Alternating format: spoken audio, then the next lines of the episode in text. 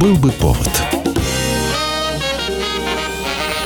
Здравствуйте, я Михаил Антонов, и эта программа «Был бы повод». 25 апреля на календаре и рассказ о событиях, которые происходили в этот день, но в разные годы, ждет вас сегодняшняя передача. 1719 год, 25 апреля. В Лондоне выходит первое издание романа Даниэля Дефо про Робинзона Круза. Я как бы выделен и отрезан от всего мира. Но я не умер с голоду и не погиб в этом пустынном месте. Писатель вдохновился историей боцмана Александра Селькирка, который, будучи крайне неуживчивым человеком, потребовал от своей команды высадить его на небольшом островке, оставив запас пищи и инструменты. На этом острове Селькирк пробудет пять лет, после чего его подберут, доставят в Англию, где он и расскажет свою историю. К тому времени 59-летний Дефо успел опубликовать несколько своих произведений, которые были средней руки приключенческими биографиями различных преступников, и в тюрьме писатель успел побывать из-за своих политических пристрастий.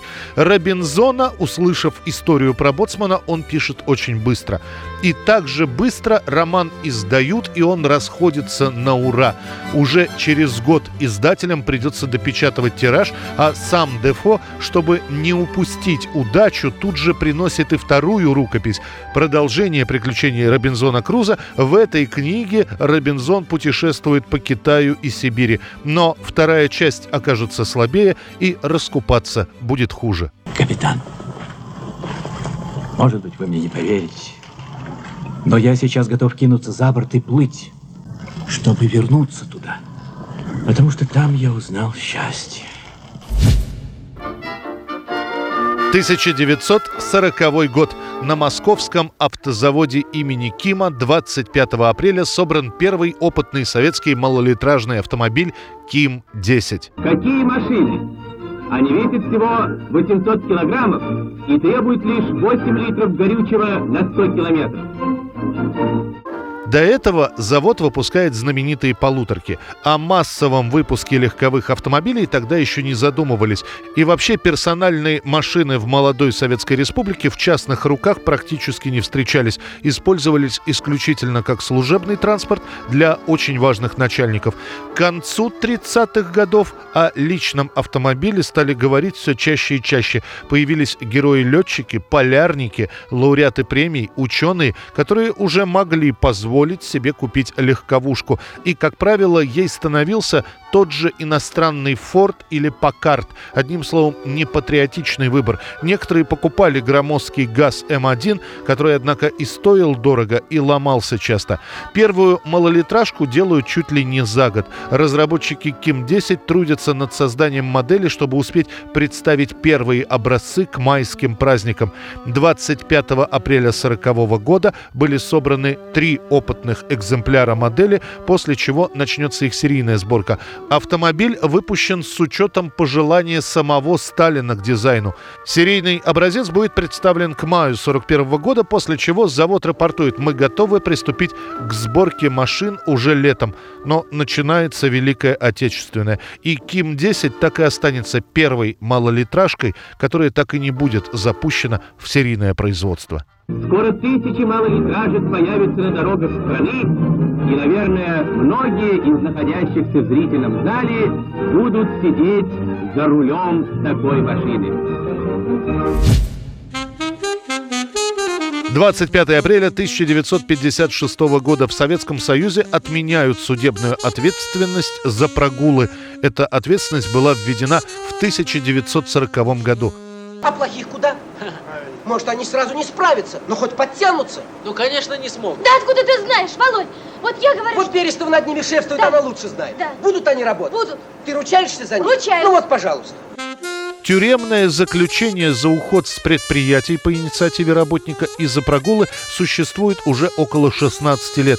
Указ Президиума Верховного Совета устанавливал, что первое из двух этих правонарушений каралось тюремным заключением сроком от двух до четырех месяцев, второе нарушение исправительно-трудовыми работами по месту работы на срок до 6 месяцев с удержанием четверти из заработной платы. И все эти меры были введены одновременно с переходом на семидневную рабочую неделю. К 15 сентября 1940 года под суд было отдано 1 миллион 82 тысячи 216 человек. За прогулы пострадали 755 тысяч, за самовольный уход с работы 132 тысячи, за покровительство прогульщикам около трех тысяч человек. И вот в 1956 году этот указ отменяют. Лица, отбывающие наказание за самовольный уход с работы, освобождались. С отбывших наказание судимость снимается. Прекращалось и производство по подобным делам, не рассмотренными судами до выхода указа. Отныне мог работодатель только объявить взыскание, например, выговор за прогул, лишить работника процентной надбавки за выслугу лет на срок до трех месяцев, снизить ему аналогичное единовременное вознаграждение на четверть или уволить за сотрудника по статье, а также передать материалы о прогуле в товарищеский суд. Вот это мы и хотим сказать тем, кто начинает жизнь в подворотнях и в темных подъездах. 1977 год, 25 апреля, в преддверии майских праздников и очередного Дня Победы на экраны кинотеатров выходит фильм Леонида Быкова «Аты-баты, шли солдаты». Аты-баты шли солдаты, аты-баты на войну, как нам бы кралю, нам бы кралю, нам одну. Эй! Это будет последняя полнометражная работа Леонида Быкова и как режиссера, и как актера. Причем, казалось бы, беспроигрышная тема про Великую Отечественную войну пробивала себе дорогу на экран с трудом. Когда треть фильма была снята, а снимали в январе-феврале, при 30-градусных морозах стали проявлять пленку и выяснилось, что она бракованная. Надо было переснимать, и Быкову лично пришлось идти к министру обороны Гречко, чтобы буквально вымаливать военную технику и людей для пересъемки.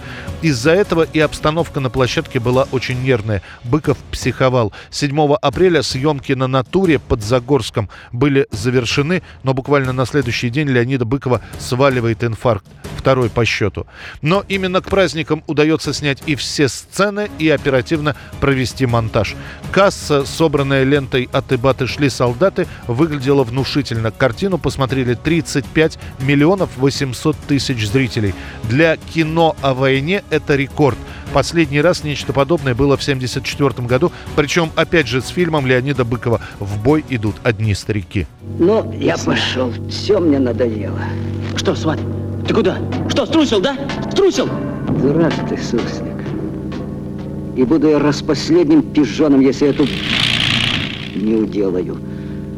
Ну, цыганочка с выходом. Прикрой! Это была программа «Был бы повод» и рассказ о событиях, которые происходили в этот день, 25 апреля, но в разные годы. Очередной выпуск завтра. В студии был Михаил Антонов. До встречи. «Был бы повод»